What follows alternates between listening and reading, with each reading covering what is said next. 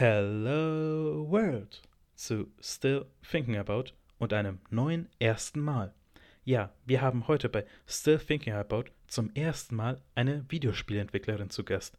Sie ist bei ihrem äh, demnächst erscheinenden Spiel auch Narrative Designerin, weswegen ich mich ganz besonders auf dieses Interview freue. Mein heutiger Gast ist Kerstin Schürt. Hallo Kerstin. Hallo, schön, dass ich da sein darf. Ich freue mich schon auf diese Folge wegen den Themen, die du dir ausgesucht hast. Und zwar zwei Themen, die auch mich sehr stark betreffen und auch wirklich mein Augenmerk über die Jahre hinweg bekommen haben. Und zwar Indie-Spiele und Mental Health. Und das Konzept bei Still Thinking About ist ja, dass es zwei getrennte Themen meistens sind. Aber bei dir, das ist jetzt komisch an, kann man diese Themen verbinden, weil Mental Health ist auch das Thema des Spiels, an dem ihr aktuell arbeitet, und zwar Dururu, a game about depression and mole rats. Und bevor wir über das Thema Indie-Spiele weitersprechen, würde ich erstmal gern fragen, wie heißt das Studio, bei dem ihr Dururu gerade entwickelt? Uh, wir heißen Twisted Ramble Games. Ähm, offiziell rechtlich heißen wir Twisted Ramble Games UG in Klammern haftungsbeschränkt. Aber um gleich einen Einstieg in deine Karriere als Videospielentwicklerin zu finden, würde ich dich gerne fragen, wo hast du Game Design gelernt oder sogar studiert? Ähm, also ich habe äh, an der Hochschule für Technik und Wirtschaft in Berlin Game Design studiert. Das äh, ist ein Bachelorstudiengang. Und davor habe ich Informatik äh, im Bachelor an der TU Berlin studiert. Das heißt, Programmierung äh, ähm, war soweit klar. Und danach habe ich halt äh, aber gedacht, ich, ich setze noch einen Bachelor in Game Design drauf, weil das ist eigentlich das, wo ich hingehen wollte. Und das Studium an der HTW ist halt so aufgebaut, dass im Grunde im Grundstudium alle mal alles gemacht haben müssen. Also ich musste dann auch ähm, Zeichnen ähm, und Leveldesign und Spieltheorie und Game Design machen. Und danach konnte man sich dann spezialisieren und ich hatte halt das Glück, ähm, dass Narrative Design ähm, und Writing für Games angeboten wurde als Beipflichtfach. Und ähm, ja, da, da hatte ich dann auch eine sehr gute Professorin, die mich da äh, weitergebracht hat und wo ich gemerkt habe, das ist halt das, was ich machen möchte. Was hat dir dann diesen Impuls, diesen einen Funken gegeben, dass du gewusst hast, du willst jetzt Game Design oder Narrative Design sogar direkt gleich studieren? Ähm, ich äh, schreibe sehr viel und habe auch vorher sehr viel geschrieben. Ich äh, äh, habe sehr viel Pen and Paper Rollenspiel betrieben. Das heißt, äh, da war das ne, ja. Sorry, dass ich kurz unterbrechen muss, aber das will ich unbedingt wissen. Hast du selbst geschriebene Pen and Paper gespielt oder habt ihr dann sowas wie Dungeons and Dragons oder AD&D sogar genommen? Ähm, Dungeons Dragons habe ich tatsächlich noch nie gespielt. Ähm, Pathfinder, was glaube ich darauf basiert, habe ich gespielt und wir können da mal kurz eine Abzweigung nehmen in Richtung Pen and Paper und ich würde dich fragen, was macht für dich aber die Faszination Pen and Paper aus? Dass, dass man im Grunde halt in der Theorie zumindest alle Freiheiten hat. Äh, bei Computerspielen kann man zwar simulieren, dass äh, Spieler äh, und Spielerinnen alle Freiheiten haben, aber ob, das ist halt nicht so. Ähm, man kann das halt gut verstecken und halt die Illusion aufbauen mit bestimmten Mitteln. Aber beim Pen and Paper hat man die halt.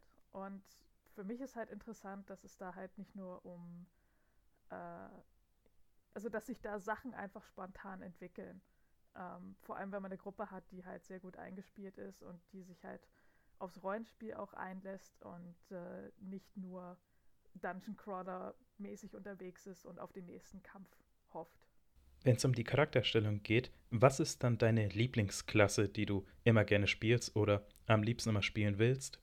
Im Moment spielen wir viel Symbarow. Das ist äh, ein schwedisches äh, Setting oder äh, schwedisches Regelwerk. Und das ist äh, Dark Fantasy. Und das Schöne daran ist, obwohl es halt klassisches Fantasy-Setting ist, ist, dass die äh, Kreaturen äh, und die Rassen äh, angelehnt sind halt an die skandinavische Mythologie. Das heißt, Elfen sind da zum Beispiel auch nicht die Schönlinge und die Weisen und die, ähm, äh, ja, die, in Anführungszeichen die Guten, sondern die sind halt auch, äh, ja, können halt auch gemein sein. Es gibt halt äh, ähm, Gerüchte über ähm, Wechselbälger, also die tauschen halt Kinder aus äh, und solche Sachen. Die Kreaturen, die da drin sind, sind alle ein bisschen anders und man kennt es halt noch nicht so. Ähm, deswegen habe ich das sehr gern. Mein, ich ich habe mehrere Charaktere, aber ich glaube, meine Lieblingsfigur äh, ist eine Hexe. Die hat nämlich äh, tatsächlich einen Zauber, mit dem man Gegner in Kröten verwandeln kann und das ist, das ist alles, was ich brauche. Das erinnert mich an Divinity Original Sin 2, was ich übrigens liebe, solltet ihr alle mal spielen, wo man jeden mit einem Zauberspruch in ein Huhn verwandeln kann. Ja, genau. But back to topic, dein Game Design Studium. Und zwar springen wir mal kurz einen Schritt weiter voraus. Wir kommen dann noch zurück zum Studium, keine Sorge. Äh, nachdem du das Studium beendet hast, wie ging es dann weiter? Also hast du ja dann gleich gesagt, jetzt wird es ernst und hast dich bei einem größeren Studio beworben oder wie verlief es dann? Also für mich war klar, dass ich danach selbstständig werde. Ähm, da haben mir meine Berufserfahrung als Student in der Informatik und dann mein Praktikum äh, haben mir einfach ja die Festanstellung ein bisschen madig gemacht. Ähm, das war wahrscheinlich einfach nur unglückliche Zufälle, dass ich halt in Situationen gelandet bin, die ich, die, die, die sich halt nicht mit meinem Verständnis äh, von Angestellten-Dasein ähm, oder auch dann später im Praktikum von Game Design ähm, verstanden haben. Ähm, und ich wollte halt auch Spiele machen, die halt ähm, ja im Grunde äh, ernste Themen behandeln. Und ich, für mich war es wichtig, dass ich äh, persönlich sehr viel mitzureden habe, wenn es darum geht, äh, um das Narrativ, um das große Ganze geht äh, und auch um das Konzept. Und da das schwer zu machen ist, wenn man als frisch von der Hochschule äh, gekommener Game- und Narrative Designer direkt eine Anstellung sucht, habe ich halt gesagt, okay, wir, wir machen das selbst. Und ich hatte auch das große Glück, dass eine ähm, Mitstudierende und sehr gute Freundin von mir ähm, gleich von Anfang an gesagt hat, sie ist dabei. Und welchen Teil hast du übernommen? Ähm, sie kümmert sich um Art und Animation. Also sie heißt Verena und äh, auch den Artstyle von Duro, ähm, alles, was man da halt visuell sieht, das äh, stammt alles aus ihren Händen. Und ähm, ja, sie hat sich darauf eingelassen. Inzwischen sind wir zu dritt mit einer weiteren Mitstudierenden. Und äh, ich glaube, dadurch, dass wir halt auch alle drei befreundet sind ähm, und das gemeinschaftlich machen, funktioniert das auch. Ich glaube, hätten wir jetzt noch jemand äh, anderen reinholen müssen oder hätten wir das zu zweit gemacht, dann wären wir noch nicht da, wo wir jetzt tatsächlich sind. Die dritte Person im Studio, welche Rolle übernimmt sie? Äh, äh, genau, das ist die Sandra. Sandra ähm, kümmert sich sehr viel ähm, um organisatorisches und auch Marketing. Also da hat sie jetzt auch, äh, wir hatten äh, bis vor kurzem eine Kickstarter-Kampagne laufen, da hat sie echt super Arbeit gemacht und ansonsten kümmert sie sich auch um Leveldesign. Wegen Dururu. Wie lief eigentlich die Anfangszeit, also der Startschuss für das Spiel ab? Wart ihr euch sofort schon klar, dass ihr ein Spiel über Depression und Mole Rats machen wollt oder habt ihr euch gefunden und dann erst andere Projekte versucht? Wie lief das ab, dass ihr dann zu dieser Idee kamt? Ähm, also angefangen dran zu arbeiten haben wir äh, oh Gott, ich will jetzt nicht lügen, aber ich glaube vor drei Jahren. Ähm, da war ich, glaube ich, ein halbes, oder da waren wir ein halbes Jahr aus der, aus der Hochschule raus. Und ich hatte äh, meine Bachelorarbeit über ein anderes Spiel geschrieben.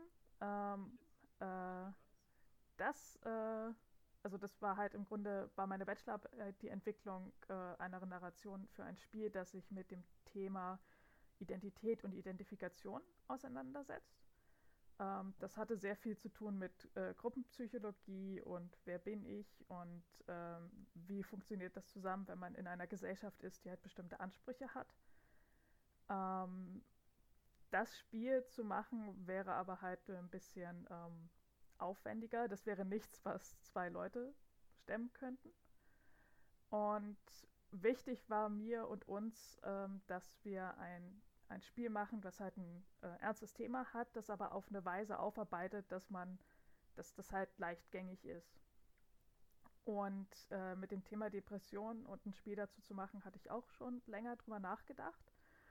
Und die Idee, das jetzt mit Mullen zu machen, war einfach äh, zum einen der Tatsache geschuldet, dass ich dachte, okay, ähm, wir brauchen da irgendwas, was ein bisschen vom eigenen Alltag entfernt ist.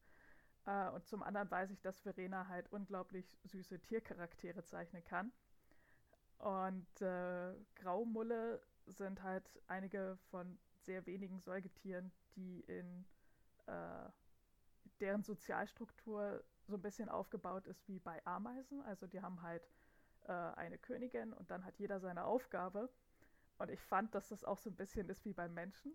Also irgendwie, klar, wir haben jetzt keinen König mehr, aber irgendwie hat doch jeder seine Aufgabe und steckt da mehr oder weniger fest drin. Ähm, und fand das dann ganz passend. Und dann der finale Entschluss, das Spiel wirklich zu machen, ist euch dann wie Apple von den Augen gefallen oder gab es noch irgendwie andere Ideen, wie ihr das Konzept umsetzen könnt? Vielleicht in einem, ich sag jetzt einfach mal Rollenspiel oder eine Simulation oder Plattformer oder vielleicht Visual Novel, wer weiß. So, wie lief das Auswahlverfahren dann ab mit den anderen Ideen? Ah, okay. Ähm, wir hatten tatsächlich davor noch an was anderem gearbeitet, ähm, was wie sozusagen eine, eine Vorgeschichte zu dem Spiel aus meiner Bachelorarbeit gewesen wäre. Ähm, da haben wir aber irgendwie auch gemerkt, dass äh, das, das war noch so ein bisschen, das war halt, man hat gemerkt, dass es eine Notfalllösung war und man hätte sich da mehr Zeit nehmen müssen. Und äh, was uns bei Depressionen, ja, also es klingt jetzt blöd, was uns da so ein bisschen zugute kam, ist, dass ich da persönlich sehr viel Erfahrung mit habe. Ähm, und dass, dass sich das dann einfach so gefügt hat. Also ich habe das anfängliche Konzept gemacht ähm, und habe Verena im Grunde gesagt, was ich brauche. Und dann hat sie halt angefangen zu experimentieren mit den Artstylen. Ähm, was mir auch wichtig war, ist, dass wir ähm, für das Setting ähm, uns halt auch von dem Ort inspirieren lassen, wo die Mulle ursprünglich herkommen. Und das ist ähm, Westafrika, ähm, West- und Südafrika. Und da fand sie halt auch sehr viel, was sie mit einfließen lassen konnte. Und dann haben wir halt sehr viel darüber gesprochen, wie wir Sachen, zum einen Design von dem, äh, also rein das äußerliche Design, aber auch ähm, die Spielmechaniken und bei uns ist es ein Prozess, der immer hin und her geht. Also auch wenn ich äh, die Story geschrieben habe und zum Beispiel Verena einen Charakter beschreibe, dann fügt sie immer noch eigene Sachen ein, die ich dann wiederum für die Story aufnehme. Also es ist äh, ein, ein fließender Konzeptionsprozess bei uns. Als ihr dann das Spiel angefangen habt und du wusstest, das Spiel wird nicht morgen fertig, es wird auch nicht nächste Woche oder nächsten Monat fertig, wie hast du dich da gefühlt? als du eben wusstest, ihr fangt gerade mit dieser Mammutaufgabe an? Ähm, also am Anfang war es äh, tatsächlich ein bisschen frustrierend, weil wir halt äh, nicht ausschließlich an Duru arbeiten konnten, sondern wir halt jeder noch unsere Selbstständigkeit hatten oder Beruf nebenbei.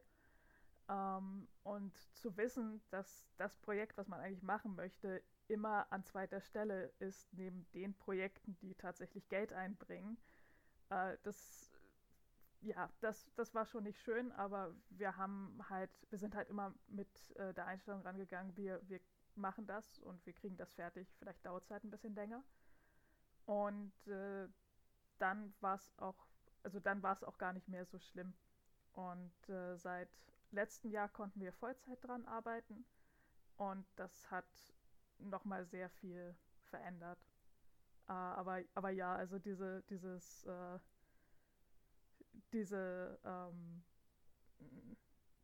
ja, diese hohe Wand, die es da zu erklimmen geht, ähm, vor sich zu sehen, ist, ist schon manchmal ein bisschen, uh, ja, demotivierend vielleicht. Für Dururu habt ihr dann eine Kickstarter-Kampagne gestartet, die ihr natürlich in der Podcast-Beschreibung finden könnt, wenn ihr mehr über das Spiel erfahren wollt. Und ich würde dich gerne fragen, wie war das Feedback dazu, also sowohl von den Bäckern, von den Fans, von Spielern außerhalb, aber auch von euch oder vielleicht von der Industrie, also von anderen Spieleentwicklern und Kollegen? Ähm, das erste Feedback, was wir äh, eingeholt hatten, war, oder wo wir es wirklich direkt ähm, kriegen konnten, war letztes Jahr auf der DEFCON. Ähm, die haben da immer eine äh, Indie-Area, äh, wo man sich drauf bewerben kann und äh, zu einem recht günstigen Preis kann man dann halt äh, da seinen Stand haben. Und was da sehr schön war, war, dass ähm, die Personen, die es angespielt haben, äh, die haben zwar nicht sofort gemerkt, dass es Depressionen sind, also spezifisch, aber die haben gemerkt, es hat einen äh, Bezug zu Mental Health und ähm, äh, ja, vielleicht sollte ich kurz erklären, wie, was, was in dem Spiel ähm, passiert. Und zwar spielt man äh, den kleinen Graumull Tuli.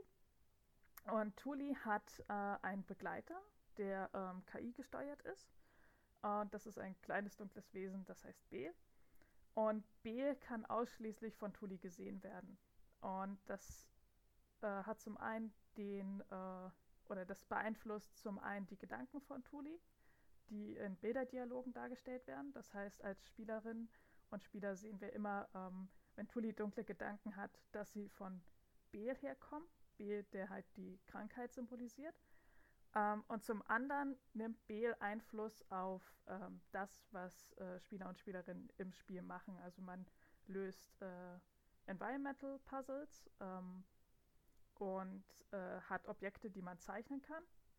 Und Beel hat die Möglichkeit, diese Objekte zu manipulieren. Also er schiebt sie weg oder er frisst sie auf und äh, behindert so aktiv den Fortschritt.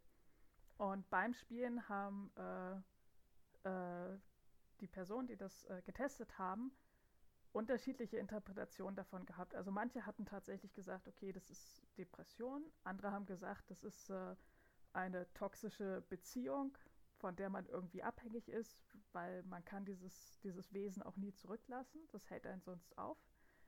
Ähm, oder es ist, ist tatsächlich eine, eine, Suchtabhängigkeit, weil man diese Kreatur, so nervig sie auch ist, äh, ab und zu braucht man sie, um weiterzukommen. Ähm, oder beziehungsweise als Spieler muss man sie austricksen, um weiterzukommen. Äh, für den Charakter ist es halt nach wie vor ähm, ja, ein, ein Hindernis. Und ja. Du hast die beiden Charaktere Tully und Beel erwähnt. Und ohne etwas zu spoilern und wenn du es verraten darfst, Kannst du uns sagen, wer oder was dann Dururu ist? Ah, genau. Du Dururu ist ähm, der Name des Spiels und das ist ein Wort aus dem Swahili und bedeutet so viel wie Kreislauf oder Spirale oder im Kreis laufen. Und das hat für uns äh, den Bezug zu der Art, wie Depressionen äh, passieren. Also Depressionen sind im Grunde ein Kreislauf oder eine Abwärtsspirale, wenn man keine Hilfe findet. Und ähm, genau, das ist der Titel des Spiels. Wegen dem Thema Depression. Soll das Spiel dann mehr Awareness für das Thema Depression schaffen? Oder handelt das Spiel über Depression? Also wollt ihr eine Geschichte erzählen, um der es auch um Depression handelt? Oder wirklich Leuten äh, zu verstehen geben, was Depressionen sind und vielleicht sogar, wie man damit umgehen kann? Um, ähm, ich denke, das eine passiert automatisch auch durch das andere. Also, dass wir Aufmerksamkeit schaffen, indem dieses Spiel da ist, auch indem wir darüber auf unseren äh, Kanälen und auch durch die Kickstarter-Kampagne darauf aufmerksam machen. Und das Spiel an sich zeigt zum einen auf eine, ähm, ja, auf eine sehr andere Art und Weise, wie diese Krankheit wirkt. Ähm, wir erklären sie nicht, also wir liefern keine wissenschaftliche Erklärung ab, weil das auch nicht ähm, ja auch nicht das Ansinnen dieses Spiels ist, sondern der Haupt, das Hauptaugenmerk liegt darauf, wie sich Personen verändern, die diese Krankheit haben und wie diese Veränderung von der Außenwelt interpretiert wird. Also man hat im Grunde äh, die Kolonie von Mull und Tuli hatte halt ihre Freunde und ihre Bekannte und Leute, die sie vielleicht nicht so mag. Und die Interaktion mit diesen anderen Mullen ähm, zeigen Missverständnisse aus dem Alltag. Das heißt, wir können sehen, wenn Tuli halt durch die Depression sich zum Beispiel äh, nicht wert fühlt, äh, mit ihren Freunden irgendwas zu unternehmen und sagt halt, ja, sie, sie hat keine Zeit oder sie möchte nicht. Und ihre Freunde stoßen halt immer wieder auf diese Ablehnung und denken dann, okay, sie will einfach nichts mit mir zu tun haben. Dabei können wir als Spieler und Spielerinnen sehen, dass das diese Krankheit ist, die sie zurückhält und dass sie eigentlich Hilfe benötigt. Leider ist Depression für viele noch ein Tabuthema, was ich wirklich schade finde. Ich bin jemand, der aktiv das immer anspricht und auch Leuten versucht zu helfen. Aber Wie hast du, beziehungsweise wie habt ihr dann es geschafft und angegangen, Depression zu visualisieren und greifbarer zu machen, ohne es dann zu, ich sag mal, entmystifizieren, weil wenn man das zu sehr erklärt, dann ist es schon ein bisschen lästig, sage ich mal. Also wenn dann irgendwie was geschieht und dann ploppt irgendwie ein Text auf und so irgendwie X, Y, Z ist das, das, das, das da und dann hat sich schon irgendwie und dann merkt man, dass ist gerade gefühlt eine Tutorial-Erklärung. Ähm, für mich war, äh, für mich persönlich war, war eine Depression auch etwas, was ich ab einem bestimmten Zeitpunkt personifiziert habe. Äh, für mich war das etwas, was einen halt tatsächlich physisch auch festhält und festhalten kann. Und bei der Recherche habe ich sehr viel auch Berichte von Betroffenen äh, gelesen und äh, eine Betroffene hatte ihre Depression als Krake beschrieben, die sie halt umklammert und festhält.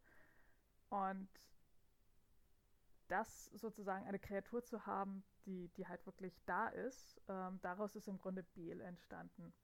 Ähm, Beel ist halt dieses äh, sechsbeinige, dunkle Wesen, von dem man nicht wirklich weiß, wo es jetzt herkam oder ob es, ob es eine Agenda hat oder was es überhaupt möchte. Ähm, man sieht aber, dass äh, diese Kreatur, die auch nur Tuli allein sehen kann, ähm, direkten Einfluss auf sie hat. Und für Personen, die das spielen, ist es, glaube ich, greifbarer, weil wenn man jemand anderen erzählt, dass es eine Krankheit gibt, die macht, dass man nicht mehr aufstehen kann zum Beispiel, also dass man nicht mehr aus dem Bett kommt, oder dass so Sachen wie den Abwasch oder den Einkauf erledigen halt plötzlich einfach nicht mehr möglich ist, ist es, glaube ich, sehr schwer nachzuvollziehen und halt zu zeigen, man hat wirklich diese, diese Kreatur, die, die dieses, äh, dieses äh, Unvermögen verursacht, äh, ist, glaube ich, äh, einfach zu verstehen. Etwas deeper gefragt, aber wenn du kein Teil des Entwicklerteams wärst, wäre Doruru ein Spiel, das du selber spielen wollen willst oder würdest? Ja. Ähm, zum einen, weil ich, äh, weil mir der Arzt daher so gefällt.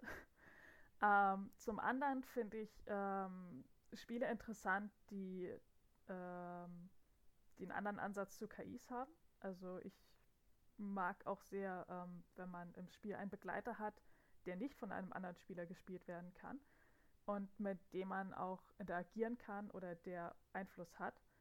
Oh. Ah. Oh, das ist eine gute Frage. also ein, äh, ein Spiel, was mir jetzt äh, einfällt, wo ich es, ähm, hm, weil ich es äh, erst vor kurzem gespielt hatte, ist äh, Spiritfarer. Ach ja, das habe ich hier gesehen, dass er dieses Management tot Genau, und da hat man ja auch sehr viele ähm, Charaktere und man hat auch einen Begleiter. Der Begleiter hat eigentlich keinerlei Einfluss, was, was vielleicht jetzt so ein bisschen ähm, äh, ja, äh, gegensätzlich ist zu dem, was ich vorher gesagt habe. Aber ähm, man kann, äh, ist halt, äh, diese Katze ist halt immer da und man kann sie umarmen. Und umarmen ist einfach äh, in diesem Spiel etwas, was man mit jedem Passagier machen kann. Und die Animation lässt einen halt wirklich so das Herz warm werden und man fühlt sich. Ich kann das super verstehen. Ähm, ich kann von mir was erzählen und zwar Final Fantasy XV, ein Spiel, das ich sehr, sehr liebe. Da haben es die, ich sag mal, die Bros, die Begleiter, geschafft, einen so tollen, herzlichen, fast schon familiären Vibe in das Spiel zu bringen, weswegen ich mich da immer so geborgen fühle. Aber zu Daru nochmal. Und da will ich gerne eine Sache wissen, und zwar mit Bale. Äh, habt ihr es da geschafft, irgendwie die, ähm, die Tropes für Escort-Missionen rauszunehmen oder bewusst sogar anzutackeln oder habt ihr sie einfach drin? Weil da muss man einfach sagen, Escort-Missionen machen leider echt keinen Spaß und die sind auch nicht gut angesehen. Das wisst ihr bestimmt mehr als jeder andere. Aber dann, wie seid ihr dann mit diesen Tropes der Escort-Mission umgegangen? Äh, ja, das, das ist etwas, was äh, problematisch war und auch noch ist. Das ist halt, ähm, es ist, es ist ja ein, ein Begleiter, der einen aufhält. Also normalerweise hat man Begleiter, die einem helfen. Ähm, zum Beispiel, äh, mir fallen gerade nur, nur Spiele ein, wo man auch Kontrolle über die Begleiter nehmen kann. Also zum Beispiel Never Alone ist, glaube ich, eins, da kann man den Fuchs auch selbst spielen. Genau. Ähm, ja, genau. Also, also auch die, die Escort-Quests. Ähm, es, gab, es gab eine Mission damals, äh, als ich noch Guild Wars gespielt habe, den ersten Teil, äh, wo man eine, eine Figur halt eskortieren musste, die aber halt immer voran und in die Gegner reingelaufen ist. Das heißt, man konnte sich nicht mal strategisch aufstellen. Ähm, aber halt einen ein Begleiter zu haben, dessen Aufgabe es eigentlich ist, einen ähm, beim Weiterkommen zu behindern und ihn so zu machen, dass er herausfordernd, aber nicht nervig ist, ähm, da, ja, da müssen wir noch auf ein bisschen mehr Feedback warten, ob das, ob uns das gelungen ist oder nicht. Aber das ist auf jeden Fall eine ziemlich große Herausforderung. Ich hoffe, dass ihr es in den Griff bekommt mit diesen lästigen Escort-Missionen. Tut mir leid, dass ich es ansprechen musste, aber ich hasse die wirklich. Weil ähm, ich finde die Prämisse, also die, den Ansatz von Duru so interessant. Aber bevor wir dann gleich zu anderen Indie-Spielen kommen, noch ein paar Fragen zur Entwicklung von Duru. Und zwar, was war das erste was ihr für das Spiel gemacht, programmiert oder niedergeschrieben habt? Das erste, was ich gemacht habe, ist, ich habe Ideen gescribbelt. Also ich habe versucht, so ein paar Mulle zu scribbeln tatsächlich und danach habe ich angefangen, mir Skizzen und halt Ideen-Scribbles zu den Spielmechaniken zu machen. Also wie es, äh, wie der Hauptcharakter und der Begleiter miteinander agieren, weil das halt auch so das zentrale Element ist. Und wenn ich fragen darf, wie weit seid ihr in der Entwicklung des Spiels schon? Wir haben jetzt äh, durch, durch die Kickstarter-Kampagne ähm, und auch durch die Gründung, die halt direkt davor war, äh, eine, sozusagen eine erzwungene Pause machen müssen an der Entwicklung. Wir haben jetzt aber wieder angefangen. Und unser Ziel ist es, dass wir ähm, eine ähm, ja, vollständige Beta-Version mit Ende des Jahres haben. Also es ist nicht mehr so lang hin. Ähm, und dann am, äh, im Februar, März äh, Duro veröffentlichen können. Das heißt, was wir jetzt haben, sind im Grunde ähm, äh, die, die Hauptmechaniken. Es gibt eine spielbare Demo, ähm, an der wir jetzt im Grunde die, das Feedback, was wir auch erhalten haben, ähm, einbauen und damit äh, dann äh, eine Basis haben, wo dann die fehlenden Elemente eingefügt werden. Also was halt noch vor allem ins, ins Spiel reingebracht werden muss, sind die Story-Elemente. Die sind noch nicht implementiert. Ähm, und äh, ja, Animation, Mull-Charaktere, weitere und äh, weitere Art Assets. Spürt ihr schon was vom Crunch oder ist es noch bei euch im Studio sehr gelassen? ähm, nervöses Lachen. Crunch ist, äh, ist definitiv ein Thema, was äh, immer abschnittsweise bei uns auftaucht. Ähm, das heißt, wenn wir jetzt zum Beispiel für äh, letztes Jahr für die DEFCON wollten wir eine Demo haben, das heißt, davor haben wir sehr viel gearbeitet. Ähm, dann danach halt der, der nächste Schritt war dann die EGX hier in Berlin. Da wollten wir dann halt eine überarbeitete Version haben. Und äh, dann für die Kickstarter bräuchten wir dann halt auch wieder was. Und dazwischen waren dann halt immer Abschnitte, wo halt sehr viel getan werden musste, wo äh, ja sehr viel Arbeit geleistet werden musste, um alles noch im zeitlichen Rahmen zu schaffen. Und äh, deswegen passiert es halt immer wieder, dass wir äh, Zeiten haben, wo wir ja bis, bis spät abends arbeiten müssen ähm, oder wo es halt auch mal am Wochenende Tage sein müssen. Ähm, aber das, äh, wir versuchen das halt äh, in, in, in einem wirklich zeitlich begrenzten Rahmen zu haben. Also, dass wir jetzt hier nicht drei Jahre durchcrunchen, ähm, sondern halt auch wirklich auf unsere eigene Gesundheit achten, weil es ist für, für mich und für die anderen, das ist auch nicht wirklich verantwortungsvoll, ein Spiel über Depression und mentale Gesundheit zu machen und dann kommt man am Ende der Entwicklungszeit raus und äh, ja, hat, hat die gleichen Probleme wie der Hauptcharakter. Ist eure Freundschaft aber schon mal der Entwicklung des Spiels im Weg gestanden? Oder andersherum, die, ist die Entwicklung des Spiels irgendwie noch ein Thema privat gewesen, die euch dann noch sehr beschäftigt und mitgenommen hat? Äh, bisher tatsächlich noch nicht. Also ähm, es, es gab so ein paar Mon Momente, wo ich persönlich, also das war ein Problem auf meiner Seite, ähm, so ein bisschen Bedenken hatte, äh, weil die, das Initiale ging von mir aus, auch die Gründung und ähm, das Spiel, wo ich halt gedacht habe, okay, wenn das, wenn wir jetzt hier keine Finanzierung finden oder wenn das jetzt nicht klappt, dann habe ich sozusagen die Verantwortung für das finanzielle Unglück der anderen.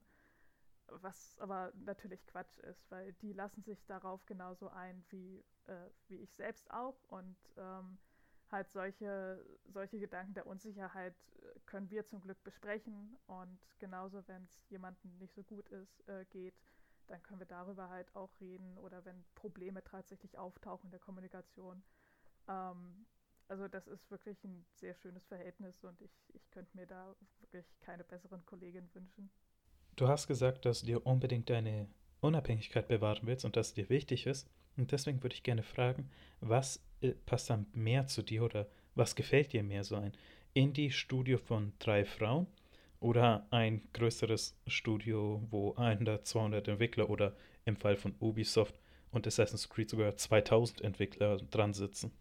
Ah, also mein Wunschstudio hat äh, zehn Entwickler. Also wenn ich, das ist so das, wo ich irgendwann mal mit äh, Twisted Rumble hingeben möchte.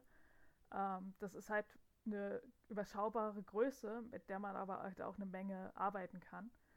Und ähm, was so riesige Studios angehen, ich war selber nie in einem. Ähm, aber ich, ich kann mir halt, also was, was ich gehört habe, ist, dass da halt sehr viele Leute sehr spezialisiert auf einen kleinen Aspekt des Spiels sind. Und wenn ich mir vorstelle, dass ich mich halt auch entfalten möchte und ähm, auch wenn wir am Spiel arbeiten, ähm, miteinander kommunizieren, was man wie machen kann, auch außerhalb unserer eigenen äh, Kompetenzbereiche, sage ich mal, dann ist das, äh, ist das halt ein, ein Umgang mit dem Spiel und miteinander, wo ich mir nicht vorstellen kann, dass man das da so hat. Also ab einer gewissen Größe. Aber ich finde, damit ist ein gutes Schlusswort zum Thema der Entwicklung von Dururu gesagt worden. Und können wir zu unserem ersten großen Thema übergehen nach fast einer halben Stunde. Und zwar Indie-Spiele. Und ich finde, wir sollten einfach wirklich ins kalte Wasser gleich gehen und sagen, was sind die letzten Indie-Spiele, die du gespielt hast? Ja, ähm, Among Us ist eins, was ich äh, in letzter Zeit sehr viel gespielt habe. Ähm, was mir auch großen, großen Spaß bringt. Vor allem, da ich äh, eine Gruppe habe aus Freunden, ähm, mit denen ich das spielen kann. Ähm, Spiritfarer hatten wir schon angesprochen. Ähm, ja, also es ist ähm, das Spiel äh, an sich, ähm, also ich finde den Ansatz sehr schön, wie man mit den äh, NPCs äh, umgehen kann und äh, auch, dass man halt sein, sein Boot äh, dort ausbauen kann, wie man das gerne möchte. Ähm, ich habe ein bisschen immer ein Problem, wenn, wenn Sachen zu lang werden. Also gerade was, was Dialoge angeht, aber das ist vielleicht auch äh, bei mir eine Berufskrankheit. Ähm, ich habe eine äh, wahrscheinlich eine sehr geringe Toleranzschwelle für in die Länge gezogene Dialoge. Also ich mag es. Äh, es kommt drauf an, wenn sie gut geschrieben sind und ich habe das Gefühl, die sind auf dem Punkt und ich habe Mehrwert, äh, dann ja, aber ich bin, bin nicht so ein Freund davon, wenn das halt wirklich so in die Länge gestreckt wird und ich, ich für mich persönlich finde da keinen Mehrwert. Mehrwert.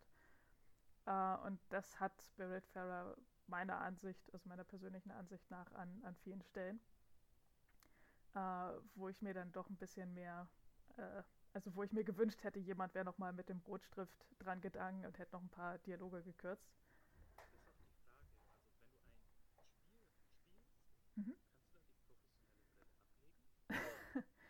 Ähm, nie hundertprozentig, es sei denn, ich spiele mit Freunden. Also ich spiele äh, spätestens seit meinem Game Design Studium tatsächlich erstaunlich wenig im Vergleich zu vorher. Ähm, also das liegt jetzt auch zum einen mit daran, dass ich äh, weniger Zeit habe, äh, vor allem durch die Entwicklung jetzt von, von Duro und durch das äh, Gründen an sich. Ähm, aber Ja, tatsächlich, wenn ich spiele und das alleine tue, dann denke ich auch immer sofort so, okay, das hätte man verbessern können. Und halt gerade bei Sachen wie Dialog und Narrativ, wo ich dann sage, okay, warum haben sie das nicht so gemacht? Also irgendwo ist der Analysemodus im Hintergrund immer an. Ähm, inzwischen habe ich das bei Filmen und Serien auch, ähm, weil ich mich auch sehr viel mit äh, halt Narration in anderen Medien ähm, beschäftigt habe. Und gerade wenn man halt für Spiele sucht, was Dialoge etc. angeht, dann muss man sich früher oder später auch bei Film und Serie bedienen. Und da habe ich das auch, also gerade was, was Filme angeht, ähm, äh, ist, äh, weiß ich nicht, ob es noch Spaß macht, mit mir ins Kino zu gehen, also gerade zu so Blockbustern und äh, halt so Mainstream-Filmen, weil ich dann immer, die, die ähneln sich sehr in ihrem Aufbau und ihrer Struktur. Und Oh, äh, da gibt es tatsächlich einige. Also einen, den ich gesehen habe äh, und wo ich wirklich von begeistert war, war Parasite. Hast du den gesehen? Äh, ja, Parasite, den habe ich sogar alleine im Kino gesehen, weil einfach keiner mit mir den ansehen wollte. Ja, ich auch. Oh mein Gott, okay. weil meine Freunde sind mehr so Marvel und Fast and Furious Fans und ich wollte mir halt unbedingt ansehen, weil ich so viel Gutes gehört habe. Das war, ich glaube, ungefähr Ende Februar. Und dieser Film, Parasite, der deckt einfach alle Gefühlslagen und vielleicht sogar Genres ab, die es gibt. Es fängt irgendwie als Comedy an, wird dann ein bisschen Drama, dann Thriller, irgendwann ein bisschen zu obskur. Aber vor allem diese Spannung, die dieser Film aufbaut, ich war dann wirklich im Kinositz und habe mir dann gedacht, so okay, bitte beendet das jetzt, ihr könnt den Plot in der Hälfte durchschneiden, aber löst diese Spannung auf, ich halte es nicht mehr aus. ja, es, es war, also Parasite hat wirklich so, so sämtliche Gefühle irgendwie, die man so haben kann, äh, hat es ein sehr breites Spektrum einfach abgedeckt. Ich würde dich dann fragen, welchem Genre würdest du Parasite zuordnen? Weil ich finde da keine richtige Antwort drauf. Das ist eine sehr gute Frage. also vielleicht tatsächlich am ersten ist es ein Thriller vielleicht. Aber. Also ich würde es irgendwie schon so in Richtung Drama oder Thriller verorten, weil für eine Comedy, es hat besonders in der ersten Hälfte sehr viele witzige, lighthearted Moments, aber für das große Ganze ist doch irgendwie zu variabel, nennen wir es mal. Aber ohne etwas zu spoilern, will ich kurz zum Ende etwas sagen, weil gegen Ende macht es sehr viele Zeitsprünge und vor allem dann, was mit einer Person passiert, und wie gesagt, ohne etwas zu spoilern, denke ich mir so, okay, das geht ja über mehrere Jahre, ist schon etwas unrealistisch, was mit dem Typen da ist. Und vor allem, der macht ja auch eine ganze Arbeit währenddessen, jeden Tag. Da wird es auch ein bisschen nervig und unrealistisch. Da hat man vielleicht einen Plot ein bisschen durchgekattet. Ja, es ist, ähm, aber es hat ja auch, auch dieses offene Ende, wo man jetzt auch nicht weiß, wie viel man davon dem Erzähler ab, abnehmen kann, wenn ich mich recht erinnere. Aber von Film wieder zurück zu Indie-Spielen. Ich habe mir jetzt vor kurzem mehrere Indie-Spiele geholt, weil ich jetzt einfach wieder Lust drauf hatte. Und da sind solche Sachen wie ähm, Last Camp Campfire von Hello Games, also den No Man's Sky-Machern. Dann habe ich noch ähm, Ori and the Will of the Wisps. Ich bin noch nicht dazu gekommen, leider. Dann noch Hades, weil ich unglaublich großer Supergiant Games Fan bin. Und zwei Roguelites, weil ich auch Roguelites mag. Zum einen Dead Cells. Finde ich geil, kann ich nicht anders sagen. Ich komme aber zu wenig zum Spielen. Ähm, und warte, ähm, dann noch zwei weitere Spiele. Das hat sich komisch an, weil ich gerade so viele gehabt habe. Ähm, A Short Hike. Super meditativer, unglaublich tolles Spiel. Stella, ein Sidescroller, der am Ende der Welt spielt und für ein Roguelite äh, Curious Expedition. Auch ein Roguelite, jeder, der ähm, äh, Dings, äh, Civilization mag, wird es auf jeden Fall mögen.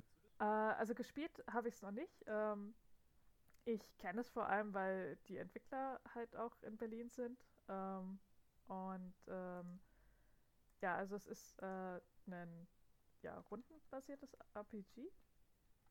Kann man das so sagen?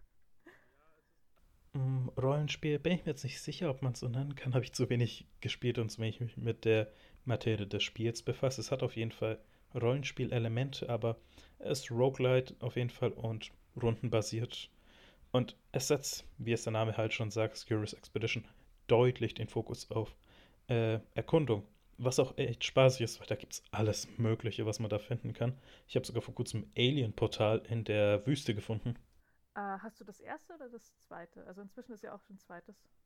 Ich habe das erste nicht Ah, okay. Äh, vom zweiten weiß ich nämlich, dass es da Nacktmutter als Gegner gibt.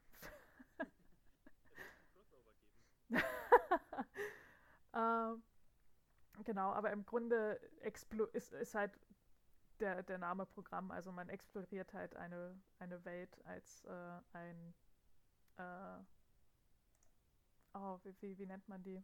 Hm. Äh, ja, doch, man, also man macht Exkursion und jetzt brauchen wir noch das, das Substantiv, wie man den, denjenigen nennt, der eine Exkursion führt. Erkunder? Erkunder? Ja, genau. Und äh, führt da halt eine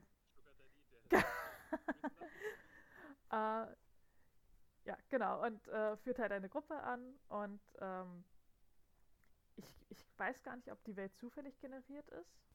Ja, ist alles zufallsgeneriert, wenn man immer wieder eine neue Welt erkundet. Und es hat so einen coolen Visual Effekt, halt, dass sich, sich so aufblättert, ein bisschen als ob dieser Fog of War sich immer löst. Ja, genau. Und äh, hat deswegen auch mehr Spielwert. Ich habe ja schon die ganzen Indie-Spiele erwähnt, die ich mir geholt habe und spielen will. Vor allem, ich will erstmal diesen Bunch auf Indie-Spiel beenden, bevor ich mir was Neues hole. Mir fehlen noch zwei, die ich spielen muss. Jetzt habe ich mit dem ersten noch langsam angefangen. Und zwar Ori and the Will of the Wisps. Ich finde den ersten fantastisch, auch wenn er mir oft einfach alle Nervenenden gekappt hat und einfach frustrierend weinend zurückgelassen hat. Äh, was hältst du von Ori? Ja, ist auch ein unglaublich schönes Spiel. Also auch, auch optisch. Ähm, beim, beim ersten Teil muss ich sagen, da, da musste ich mir zwischendurch mal eine Pause gönnen und wieder zurückkommen, weil ich nicht damit klarkam, dass es keine automatischen Save Points gibt. Also es gibt ein paar.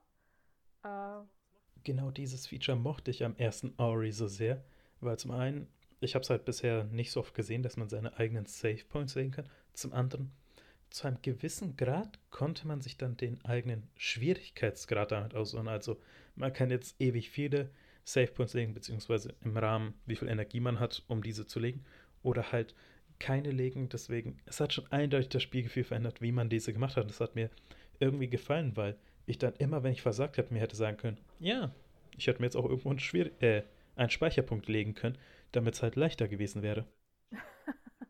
interessant. Bei mir war es halt, ich bin so daran gewöhnt, dass das Spiel halt für mich speichert, dass ich es einfach immer wieder vergessen habe, dass das bei diesem Spiel geht und dass du es machen musst. Und deswegen ähm, habe ich, mich, hab ich mich dann selbst frustriert. Eine etwas abstraktere Frage, sage ich mal. Wenn du die Wahl zwischen einem AAA-Titel hast, das 60 Euro kostet, und einem Indie-Spiel, das ja jetzt 20 Euro kostet, und du hast Lust auf beides, Hast du da immer eine bestimmte Präferenz oder gehst, machst du das Fall zu Fall unterschiedlich? Also, auf welches würdest du mehr Lust haben? Ah, also, wenn ich auf beide gleich Lust habe, dann würde ich mir wahrscheinlich das Indie-Spiel kaufen und gucken, dass einer meiner Freunde das AAA kriegt. ähm, aber in letzter Zeit habe ich tatsächlich, ich, ich überlege gerade, was der letzte AAA-Titel ist, den ich gespielt habe. Äh, also ich, ich höre das immer von, mein, äh, von meinem Bruder tatsächlich, der halt äh, eine Playstation hat und der erzählt mir dann immer, was er spielt. Das ist für mich dann auch sehr informativ, auch wie, wie er das Gespielte dann wahrnimmt. Äh, oh, okay, das letzte AAA-Spiel, was ich gespielt habe, war Pokémon. Das hatte aber Nostalgiegründe. Schwert und Schild oder? Genau, äh, Schwert und Schild. Ähm, äh, ich hab Schild. Weil Verena hat sich Schwert gekauft. Wir haben uns abgesprochen. Das mit dem Abstimmen kenne ich gut. Und zwar, es war ja auch bei Pokémon letztes Jahr. Und zwar kam ja Pokémon Schwert und Schild raus. Und ich habe mich dann mit einem Freund abgesprochen. Und es war halt so, äh, ich weiß nicht mehr, wie es genau war. Also er hat gemeint so, ich hole mir Pokémon Schwert, du dir Schild. Weil die sehen irgendwie diesmal beide gleich aus, die legendären, deswegen war es eigentlich scheißegal. Dann hat er gemeint so, nee, er hat sich Schild geholt, weil ein anderer Freund sich äh, Schwert geholt hat. Und ich dachte mir so, du Pokémon-Bitch, wir hatten einen Deal. Oh nein. ähm, aber bei, bei Pokémon war es dann tatsächlich so, ich hatte es gespielt und irgendwie habe ich die ganze Zeit gedacht, so die früh Spiele waren noch früher besser. Und was ich dann gemacht habe, ist, ich habe mir auf meinem äh, Smartphone den Emulator installiert und habe nochmal Pokémon Kristall gespielt. Und das hat mich tatsächlich mehr gefesselt als, äh, als jetzt das neue auf der Switch. Ich kann das zu 100% verstehen und unterschreiben, weil, da muss ich jetzt kurz ausholen, was viele vergessen, Pokémon ist seit 20 Jahren ein jährlich erscheinendes Franchise, also wie FIFA, vielleicht sogar noch länger, ich weiß nicht, wann FIFA angefangen hat. Und als ich Pokémon Schwert dann gespielt habe, habe ich irgendwann so mittendrin das Gefühl gehabt, so jetzt alles schon gesehen zu haben, was sich auch am Ende bewiesen hat. Also das hat irgendwann wirklich stagniert. Also auch das Game Design innerhalb des Entwicklerstudiums, äh, Game Freak, hat irgendwann stagniert. Also sie haben irgendwann aufgehört, diese Formel weiterzuentwickeln und sich einfach nur noch auf der bewährten Formel seit, was weiß ich, fünf Jahren oder so schon ausgeruht. Ab und an versuchen die mal was Neues, aber die sind nicht gut gelungen. Ich würde auch Game Freak nicht als guten, äh, nicht guten Entwickler bezeichnen. Ich meine, so bei Pokémon zum Beispiel, der größte Kritikpunkt ist, dass halt die Designs der Pokémon scheiße aussehen und trotzdem ändern sie daran irgendwie nichts. Sie enttäuschen da fast jedes Jahr. Und dann auch bei Pokémon Schwert, als ich es gespielt habe, ich hatte bis kurz vor Ende kein Team aus sechs Pokémon, die ich mochte. Ich hatte irgendwie vier, die gut aussahen und gute Werte hatten und zwei, die ich irgendwann gefangen habe und vergessen habe rauszunehmen. Ja, also das ist, also das, das ist halt auch echt ein bisschen enttäuschend und das kann auch einen fast wütend machen, dass die halt jetzt die Möglichkeit haben, äh, wirklich ein richtiges 3D-Spiel auf der Switch zu machen. Und, und das wirkt halt so ein bisschen fantasielos. Also die haben da diese riesen Area geschaffen, wo man halt äh, einfach Pokémon fangen kann. Aber da, und bei dieser Wild Area oder wie auch immer die heißt, ich habe schon längst vergessen wieder, wurde gesagt, für das ganze Spiel ein neues Feature ist eine frei bewegliche Kamera. Eine frei bewegliche Kamera, was es seit der PS1 schon gibt. Vor allem bei Pokémon im Kleingedruckten steht, nur in dieser Wild Area. Überall anders ist immer noch eine feste Kamera. Ja. ja. Und, und und man hat aber eigentlich nichts zu entdecken. Also es ist eine wirklich wahnsinnig große Gegend und klar, da gibt es dann irgendwie ein bisschen mehr Gras und da gibt es halt Schnee und solche Sachen. Aber es gibt nichts, was irgendwie den Forscherdrang in mir weckt. Während ich jetzt, als ich Kristall gespielt habe, äh, gleich in der ersten Stadt ist halt dieser bewegliche Knofensor-Turm. Und man muss dort nicht reingehen, ähm, aber man möchte einfach, weil man denkt, okay, ich will das erkunden. Und solche Sachen, die man einfach, einfach da hätte wundervoll platzieren können, das haben sie nicht gemacht. Und es gibt im ganzen Spiel keinen einzigen Ort, der so ist. Und das ist echt traurig. Wenn man aber auch auf Game Freak schaut, die haben ja in den letzten Jahren auch Spiele abseits der Pokémon-Marke veröffentlicht und sogar abseits von Nintendo. Sie haben zwei Spiele veröffentlicht. Zum einen Dumbo the Badass Elephant, auch für die PS4. Das ist eigentlich ein Mobile-Spiel, wo du einen Elef also ein 2D-Sidescroller, wo du einen Elefanten mit einer Schleuder irgendwie losfliegen lässt und er darf nicht den Boden berühren. Ist halt ja spaßig für ein paar Momente, für ein paar Minuten, aber auch nichts Langfristiges. Und dann Little Town Hero, was auch für die anderen Plattformen erschienen ist. Ähm, wo ich sagen muss, coole Idee, aber nichts halbes und nichts ganz in der Umsetzung. Und da sieht man, weil abseits der Pokémon-Marke hat Game Freak irgendwann aufgehört, kreativ zu sein. So, oder halt sich irgendwie weiterzuentwickeln. Und ich weiß das selber nicht, wie man da irgendwie rangehen soll und sagen sollen, ja, okay, macht jedes Jahr einfach dasselbe oder versucht euch neu und in, keine Ahnung, sieben Jahren habt ihr dann irgendwas Gescheites oder Solides.